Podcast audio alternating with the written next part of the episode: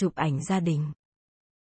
Vào thời khắc cha quét váng nhện trên mảng tường chóc lở vôi và nhận ra trong nhà không hề có một tấm hình chụp chung nào chứng tỏ đây đang có một gia đình thì con đang lội mạng, nấn ná chỗ lễ đính hôn của một cô hoa hậu. Mùi xa hoa nào của buổi tiệc làm mũi nó rún lại trên gương mặt chảy dài thần thơ.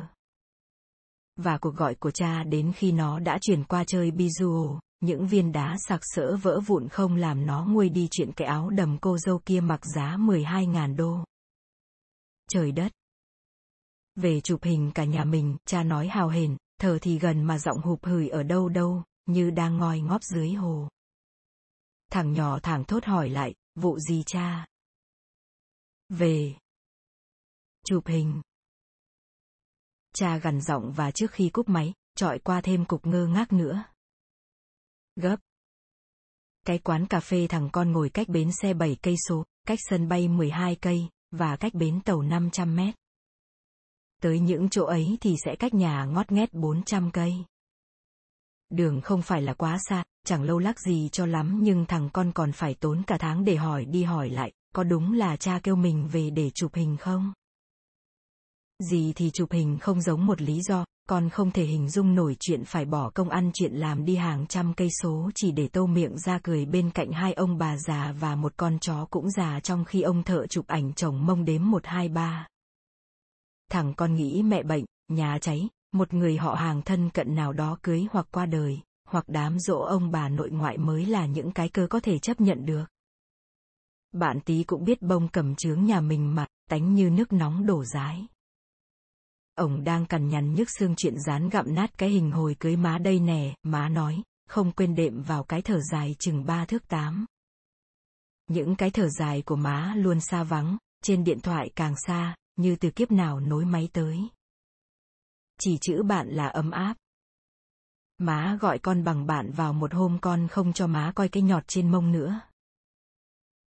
Hồi đó con 13 tuổi, giọng vỡ và trên người bỗng dưng mọc nhiều lông, đến nỗi nó nghĩ cứ đà này năm sau mình thành khỉ vô rừng leo cây ăn chuối mất. Nó sống trong nỗi hoang mang kinh khủng, chịu đựng một mình loay hoay một mình chống chọi một mình. Má thấy rõ ràng con ngày một xa, ra khỏi tầm với của mình, dù nó vẫn đang ngồi giặt dẹo chê cá tanh cơm lạt trước mặt mình đây. Má hỏi thăm khắp bạn bè, mượn mấy quyển sách tâm sinh lý về đọc, rốt cuộc xin được một chữ bạn đem về xài với con. Má đổi cách xưng hô, kêu bạn ơi bạn à suốt nhưng cũng chỉ mở được một tí đủ cho má hé mắt nhìn vào cái thế giới vừa hồn tạp vừa buồn cười, vừa ngượng ngập vừa ngớ ngẩn đó, mà không thể lách mình qua. Lúc đó cha đang đi chiếu bóng lưu động ở những xóm làng xa tít mù tấp, heo hút tới nỗi cảm giác gió thổi cũng phải vói. Lúc đó cha đang bắc loa giao về bộ phim sẽ chiếu tối nay, đang lắp máy chiếu, trèo cây mắc dây nhợ, căng phông mạn cũng có thể đang xuôi ghe từ nơi này sang nơi khác, cái máy co lơ tàn tạ cứ cả ngày chạy cả tịch cả tang trên sông sông rạch rạch. Buổi sáng của cha bắt đầu bằng việc tìm nguồn nước sạch để đánh răng, và giọng nói sang sảng của cha sẽ mở ra ban tối, ra giả trước buổi chiếu phim, với những thông báo chính sách mới của nhà nước, hay phương pháp chống dày nâu hay kêu gọi đóng thuế nông nghiệp mùa này. Những năm sau đó, trong lúc con mệt mỏi trước việc tại sao thằng nhỏ giữa hai đùi nó cứ ngóc lên bất thần giữa buổi học mà không có một cơn cớ nào rõ ràng, thì cha đang hồng hộc rượt theo cái phông vải bị rông tốc cuốn đi, đang phơi mấy cái phim sắp mốc. Trong lúc con hôn vào ảnh Jennifer Lopez và nghe nửa dưới ướt nhoe nhoét thì cha đang tắt nước ghe. Đội chiếu bóng lại nhổ xào đi bãi mới. Lần xây lại nhà cha về luôn hai tháng, thằng con cứ thẳng thốt mỗi khi đụng độ cha trong nhà tắm, ùa, sao cha ở nhà lâu vậy? Thậm chí nó còn vô tình nói ra câu thất họng hơn nhiều, trời đất, tới bữa nay mà cha cũng chưa đi sao? Cha bần thần đến ngón chân út cũng bần thần, thấy cái sự vắng mặt của mình trong nhà này có gì đó không hợp lẽ đời cho lắm. Nhưng cha không coi vài cái thẳng thốt của con không giống như một lý do để bỏ đội chiếu bóng, và những chi tiết chảy máu mắt mà cha vẫn thường gặp như bữa cơm con chỉ dọn hai cái chén, đi học về nhìn thấy giày cha nó hỏi má ơi có khách nào ghé nhà, muốn chạy chơi đâu đó cũng xà quần đi kiếm má để hỏi dù cha ở sờ sờ ra đó cũng không phải là lý do có thể buộc chân cha lại. Chỉ khi đội chiếu bóng giải tán cha mới thôi lang bạt. Làm anh công chức xà quần với hai mét vuông bàn giấy đã khó, làm người trong nhà còn khó hơn. Có tối cha cằn nhằn, áo em sao mà nhiều nút quá trời đất, mở xong hết ham, sáng sau má đem chiếu gối ra phơi, bên xóm người ta tủm tìm cười, nói thím muốn ông chồng đỡ nóng ruột thì mặc cái đầm ngủ, tốc cái một là lên tới đầu, xong ngay.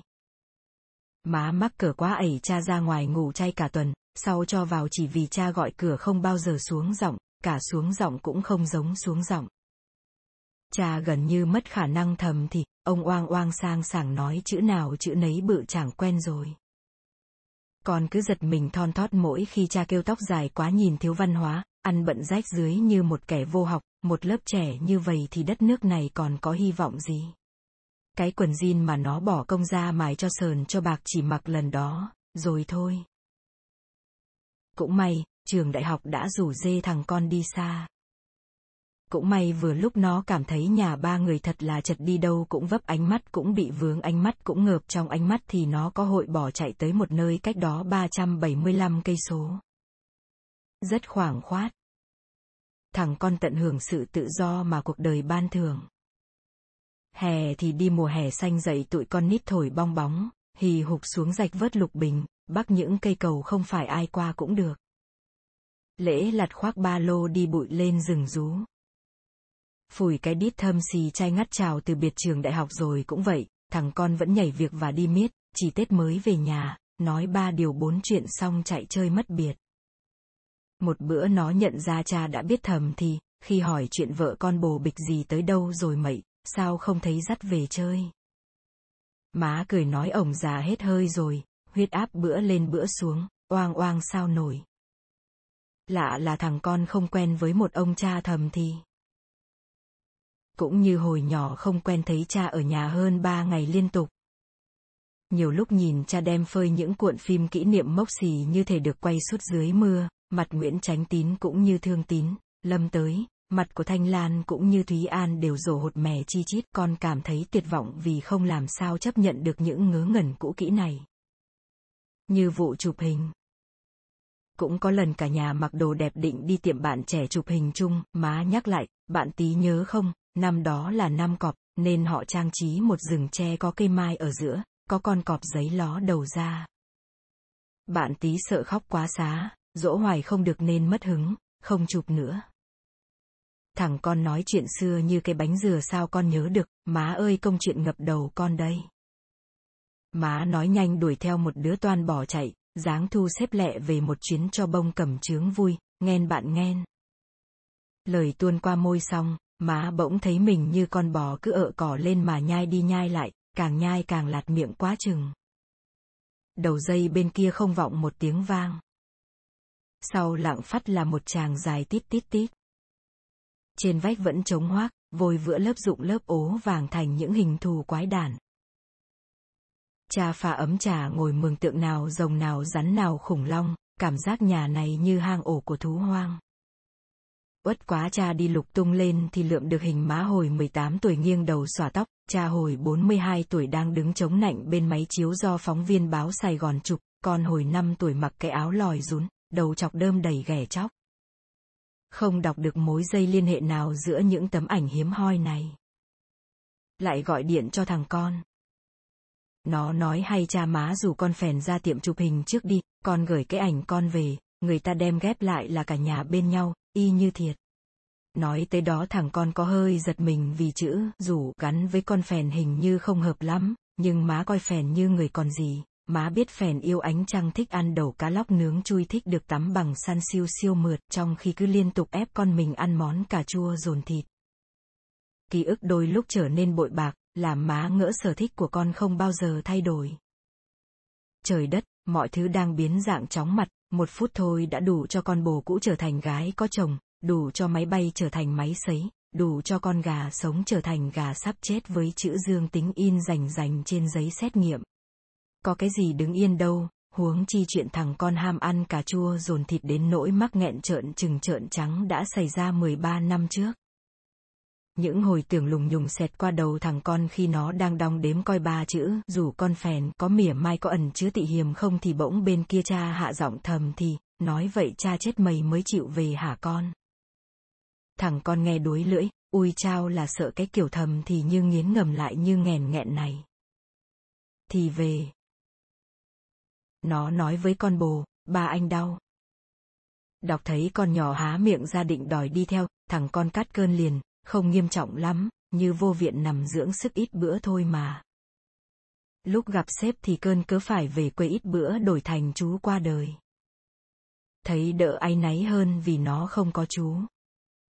Thằng con không tin là người ta khi biết sự thật về quê chụp hình mà không cười té ghế, không mỉa mai viện cớ đi chơi à, không buột miệng nói bộ khùng sao. Khùng. Thằng con cũng cảm thấy vậy khi xa lăn bánh.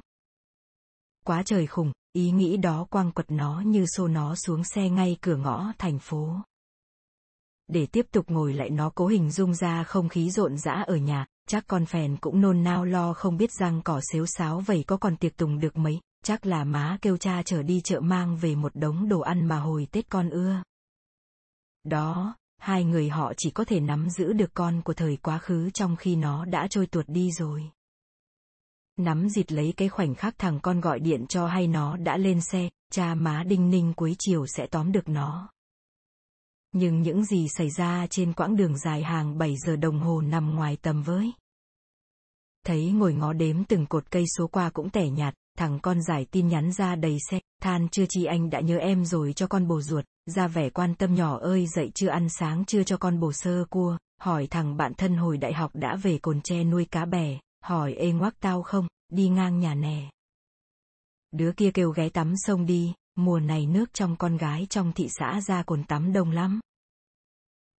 Khi thằng con chuồi xuống vệ đường như con lươn khẽ uốn người trườn đi êm ái, nó nghĩ chụp cái ảnh cũng đâu có lâu lắc gì, tối đa là 20 phút, kể cả xảy ra vài chục chặt một trong ba người và con chó nhắm mắt, hoặc ai đó không cười, hoặc ai đó lơ đã ngó đi chỗ khác. Rốt cuộc màn chập máy ảnh vẫn mở và đóng sạch, lưu giữ mãi khoảnh khắc cả nhà ở bên nhau.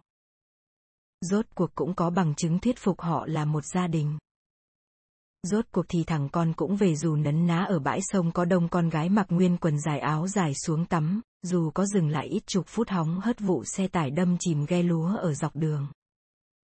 Tấm ảnh đã được treo lên, che bớt khoảng loang ố và chóc lở, vá đỡ cái hoang vu.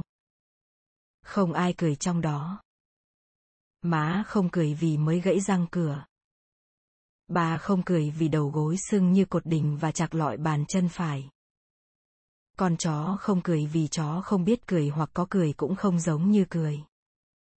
Thằng con không cười vì mãi nghĩ sao lúc xương sầu cha và má va lộc cộc xuống mặt đường thì ở cồn tre tim nó không nhói lên một tiếng nào không chút linh cảm nào, hay đã có mà nó mê chơi không nhận ra.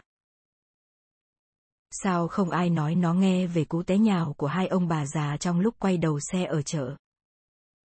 Hôm ấy cha vẫn thầm thì trong điện thoại khi thằng con gọi về nói đã ghé dọc đường chơi rồi. Ừ chơi vui đi, cũng cần có thời gian cho mấy vết thương bớt sưng. Để còn chụp hình. Nếu được nhau lúc nào hay lúc đó, đời đầy những rủi ro.